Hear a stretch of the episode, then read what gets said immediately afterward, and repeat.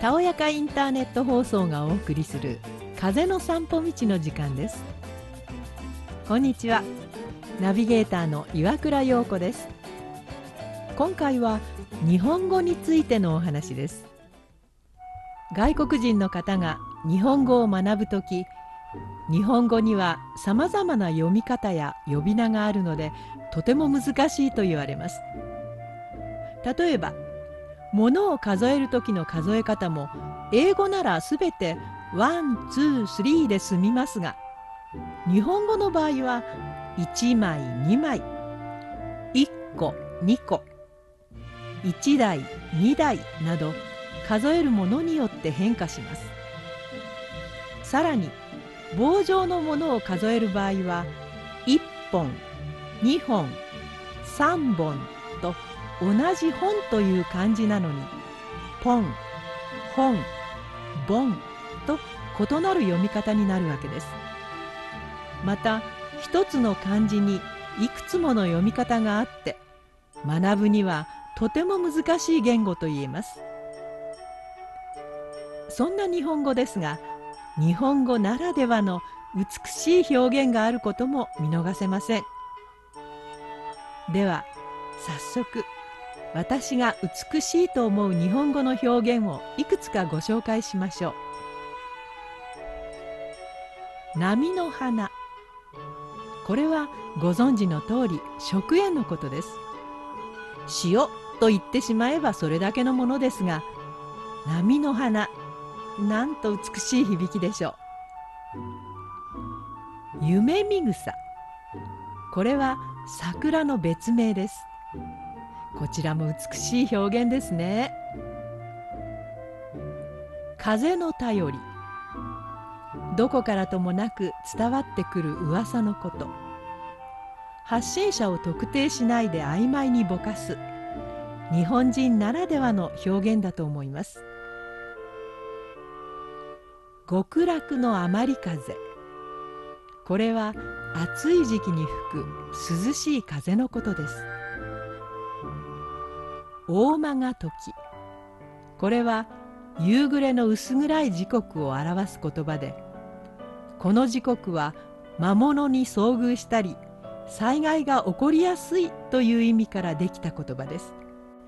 今ご紹介したのはほんの一例なので日本語の美しい表現はまだまだたくさんありますが次は使い方が正しくなかったり日本語の乱れと言われる言葉についてお話ししていきましょう。言葉の乱れとしてよく取り上げられるのはら抜き言葉ですね。見られるを見れる。食べられるを食べれるなどです。他には最近よく耳にする全然の使い方。本来全然は否定する時に使う言葉です。全然ダメだった。全然うまくいかない。など。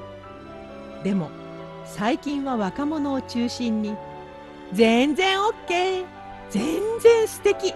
など肯定の時にも頻繁に使われます。これと似た使われ方をしているのがやばいという言葉です。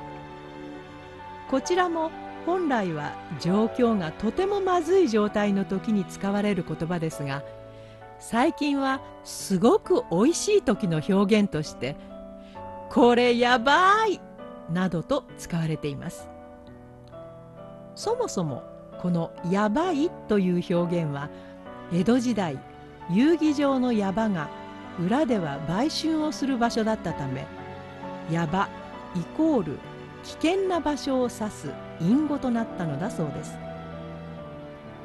さらに鳥肌が立つという言葉。本来はゾッとするほど恐怖を感じた時に使われる言葉ですが最近はあまりに素晴らしくて鳥肌が立ったなど感動した時などに使われています。その他にもいわゆる女子高生言葉と称される言葉など解説がないと意味不明な言葉も巷にあふれています。ちなみに意味不明は意味不というのだそうですよ。最後は歌詞の聞き違いについてです。皆様は幼い頃に間違ったままの歌詞を覚えてしまっていたという経験はありませんか？作家の向田邦子さんは「わらべは見たり野中のバラ」の「野中のバラ」をずっと夜中のバラだと思っていたそうです。確かに野中と夜中間違えやすいかもしれません。大抵は幼い頃に聞く童謡などの歌が多いので幼い子供には聞き取りにくく間違って覚えてしまうのだと思います。まずは聞き違えとして有名な歌からご紹介しましょう「雪やこんこあられやこんこ」この「こんこ」を「こんこん」と覚えている方がとても多いのです。どんぐりころころどんぶりこ。どんぶりこを「どんぐりこ。と聞き違え。かごめかごめ。かごの中の鳥はのかごめをかもめと聞き違え。アルプス一万弱小槍の上での小槍を小ヤギと聞き違え。ヤギの上ではダンスはできません。ちなみにこの後に出てくるアルペン踊りという踊りも実際にはないそうです。ずいずいずっ転ばし井戸の周りでお茶碗書いたのだあれ。書いたのを借りたのと聞き違え。うさぎおいしかの山おいしをおいしいと聞き違え。次は国民的な勘違いと言われている曲です。昔絶大な人気を誇ったアニメ「巨人の星」のテーマソングです。思い込んだら試練の道をという部分を思い込んだらと聞き違えていた人がとても多くいてコンダーラはグランドを整備するための重いローラーの正式な名前だと間違って認識されてしまったとか。というのもその歌が流れる画面には主人公の星ヒューマが重いローラーを引っ張って体を鍛えている映像が流されていたからだそうです。